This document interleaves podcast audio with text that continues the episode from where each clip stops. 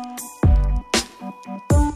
Welcome to the Body Nerd Show. I'm your host, Alexandra Ellis, and after a decade in the fitness industry, I've finally cracked the code on how you can build sustainable strength without getting hurt. I'm a coach, writer, yogi, kettlebell devotee, lover of lifting heavy things, and 100% a body nerd. So stick with me, and I'll teach you how to make body maintenance and movement mastery a fundamental part of your wellness routine. Are you ready? Let's do this. Welcome back. You're listening to episode 59 of the Body Nerd Show. On today's episode, I'm sharing how you can start adding more miles or increase your workout intensity, how you can start to increase how often you work out, and all of this without getting hurt. Because whether you're a runner or you just enjoy working out, increasing intensity, increasing your workouts can start to be a sticky situation. Now, if you're following a workout plan, that's fantastic uh, because that will guide you step by step through everything that you want to do. But oftentimes, when you start to increase intensity, you get hurt. And the worst part about injuries is they can set you back for a few weeks, depending on how severe they are.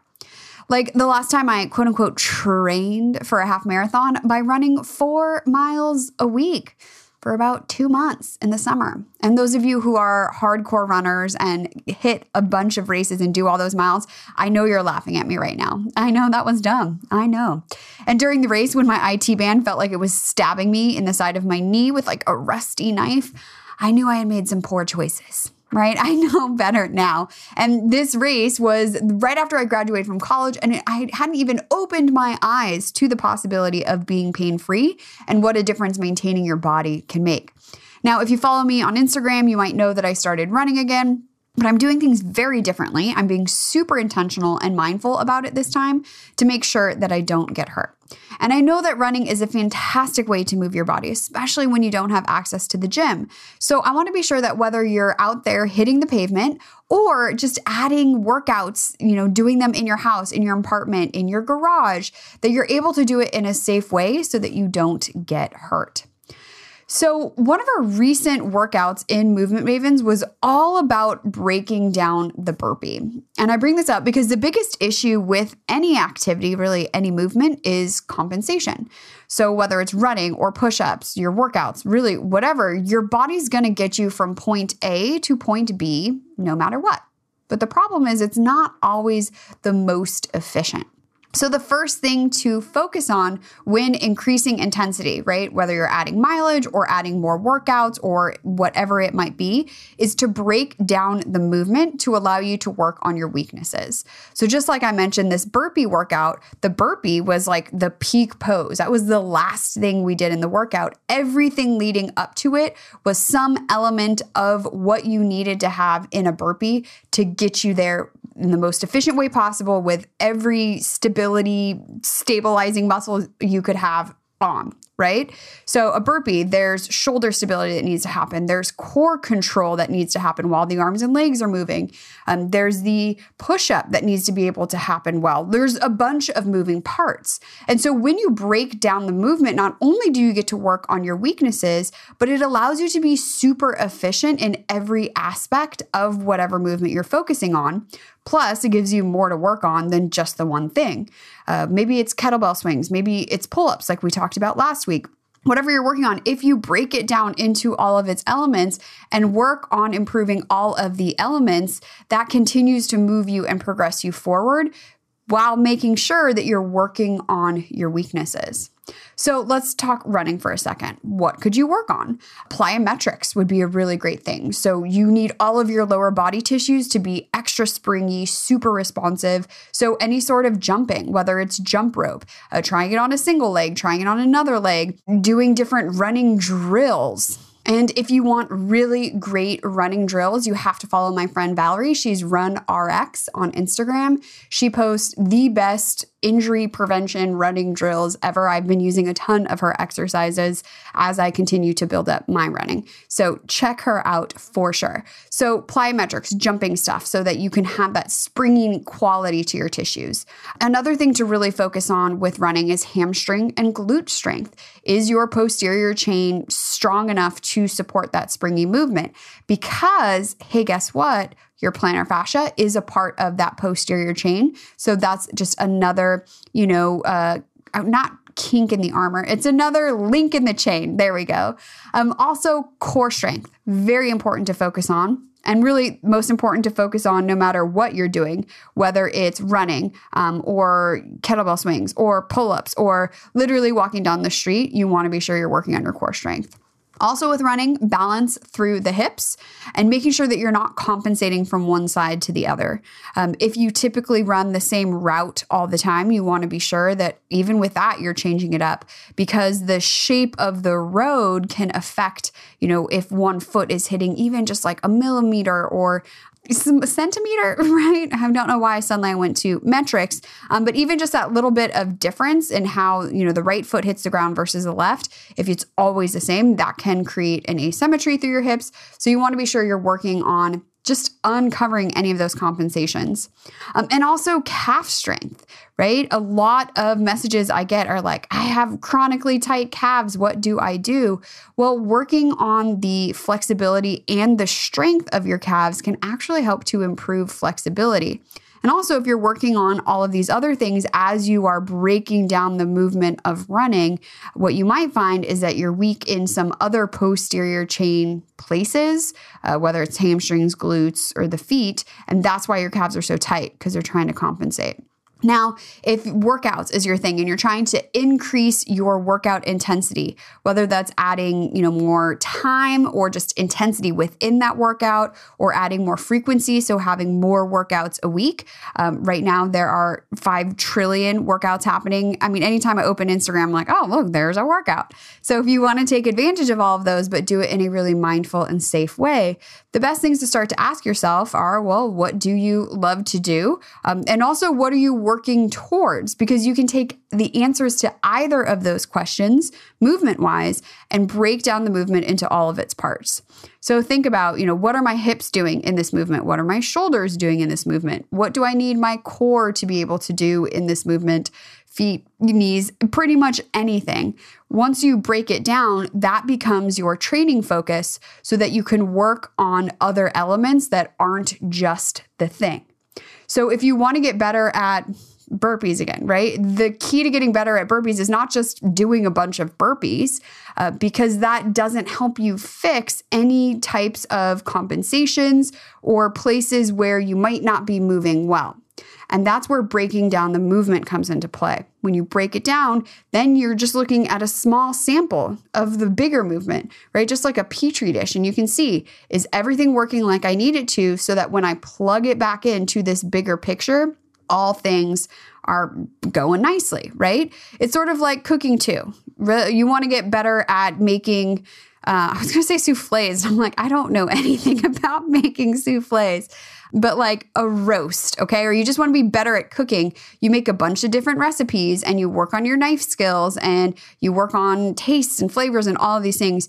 You don't just make souffles and roast beef again and again and again and hope that doing that same thing will make you better at the thing.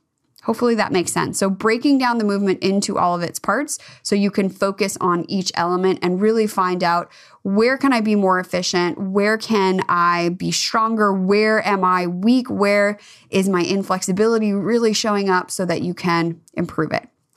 So, the next tip for increasing intensity without getting hurt is to go slow but not as slow as I did for my half marathon training, which is I never started, uh, but be progressive. And you know this too, if you've ever experienced this. If you do too much at once, you set yourself to get into an inflammatory cycle. And if you're like, what do you mean? I just did a bunch and then I had plantar fasciitis. Well, exactly that. Whether it's a fasciitis of some sort or a tendinosis of some sort, these inflammatory issues happen because the tissue isn't being given enough time to heal and or it's being overloaded because some other muscle or tissue is weak and not pulling its weight literally. So, the way this shows up for me and how I'm going about my training towards running now is I run until I start to feel pain. And for me, this happens in my feet, in my plantar fascia. But here's the fun part and exactly why you need to work on your weaknesses and break down the movement.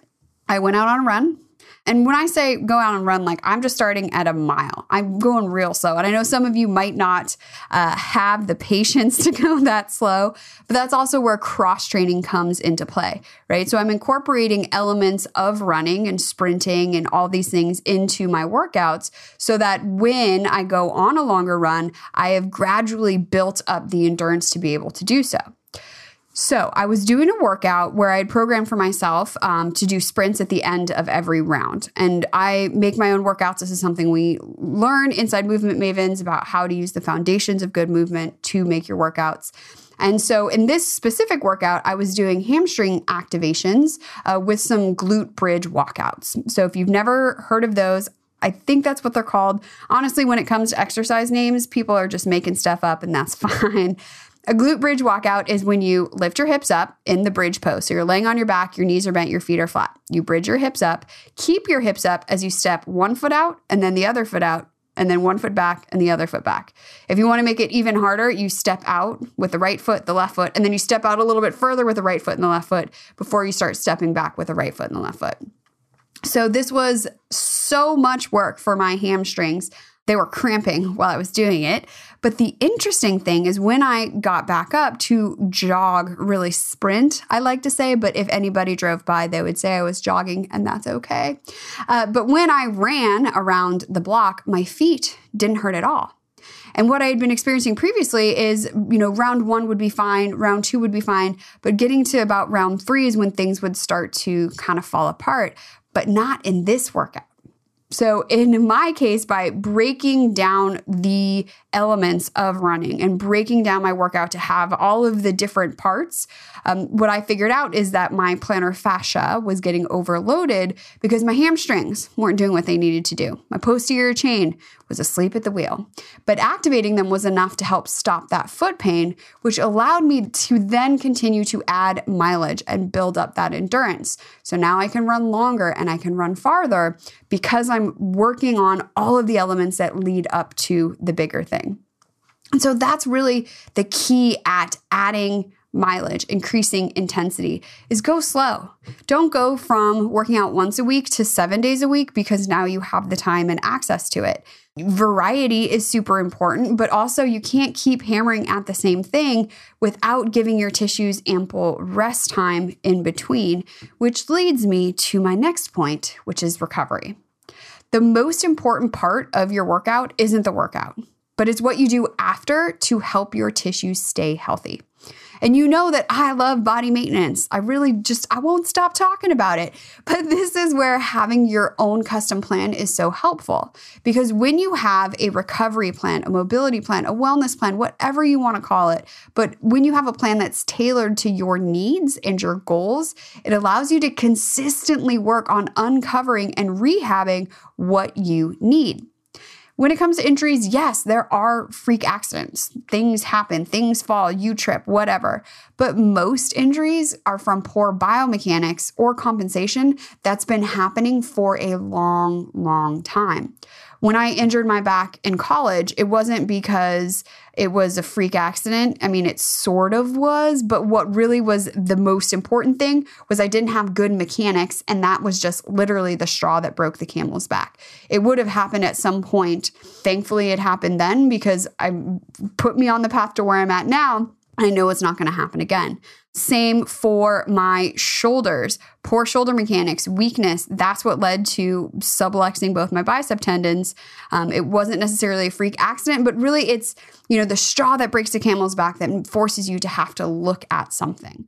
So that's my point is that when you have recovery as a critical component of your workout, right? It is as important as the workout itself you are consistently looking under the hood. Is everything good? Are all my fluids checked?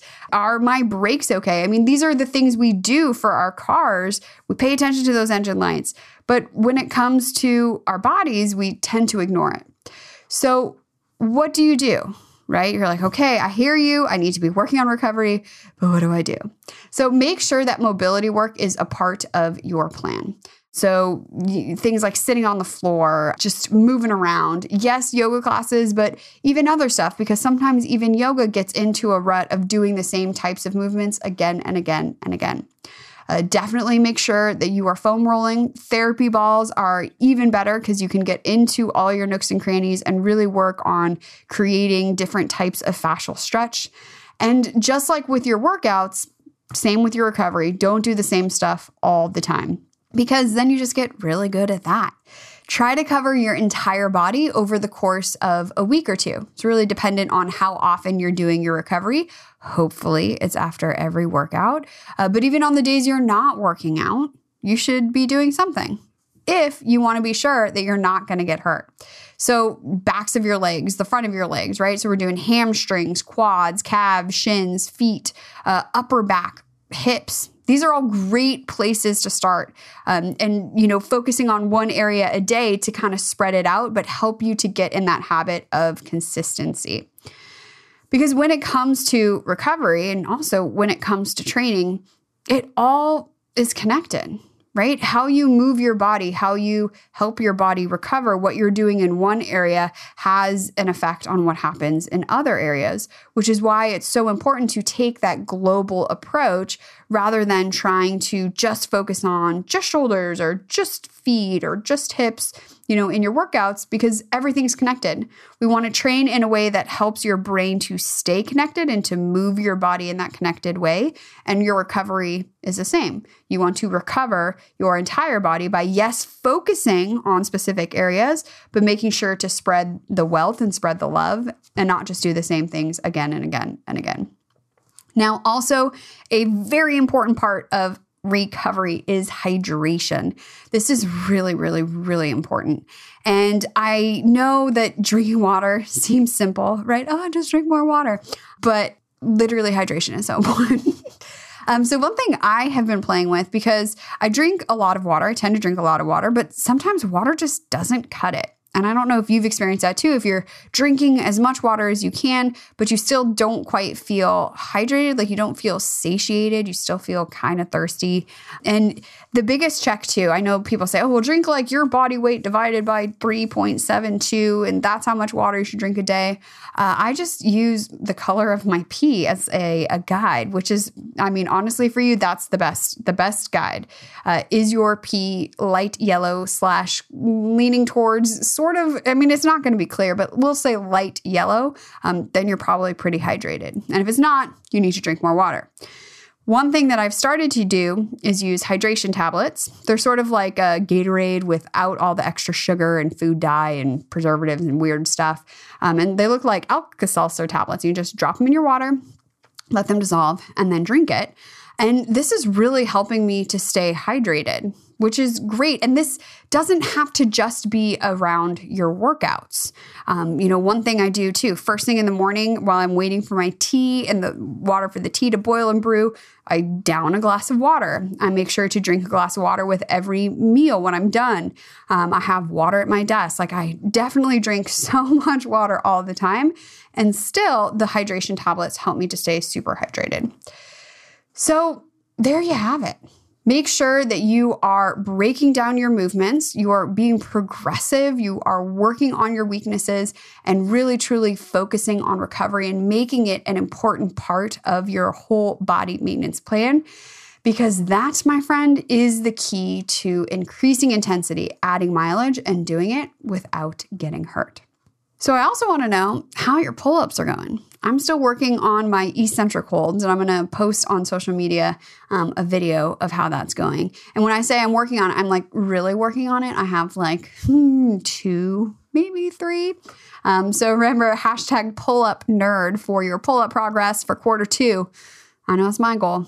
So let me know if you have workout questions, um, if you want to share your pull up progress, if you have body maintenance questions, or you just have plain questions, send me a DM or tag me on Instagram. I'm at hollaformala. Or you can call the Body Nerd Hotline at 818 396 6501. And I'll drop that down into the description if remembering phone numbers is not your cup of tea. And before I go, I want to remind you that show notes, fun links, free downloads, the Body Nerds group, and pretty much everything lives over at aewellness.com slash podcast. And thank you for taking the time to listen today. I appreciate you spending the time, and I hope you got some fun movement in today as you listened, or maybe you got something on the menu. And I do have to say, right now, when our routines and schedules are all super weird, it is so important to have something planned so you have something to look forward to. All the days are starting to kind of run together. So schedule things, whether it's a call with a friend, um, or maybe you're going to go on a walk with a friend who's also going to be walking while you're socially distancing from their house and you just talk on the phone. Like whatever it is, plan ahead because it will make the days just feel so much better. If you enjoyed this week's episode, make sure you hit that subscribe button. And you can even head on over to Apple Podcasts or wherever you're listening to this episode right now and leave a review. I super appreciate it and it helps other body nerds find the show. Or just share this with someone who needs to hear it. I appreciate that too. Thanks for sharing the love. So, here's to asking better questions, moving more, increasing our workout intensity mindfully, and getting nerdy. And thank you, my friend, for helping me spread the word that your body is super cool and you can change the unchangeable. I'll talk to you next week. Pain stops you in your tracks, and bodywork is one of the fastest and most effective ways to deal with it. I've put together a free PDF with the six places you need to roll right now for quick relief. Plus, the reason why what you've tried so far has only given you a temporary fix. So, whether it's back pain, plantar fasciitis, neck tension, shoulder pain, or tight hips, I've got you covered. And when you download it now, I'll also send you some video demos to get you started even faster. Head on over to aewellness.com slash bodywork, that's B-O-D-Y-W-O-R-K, to get started today.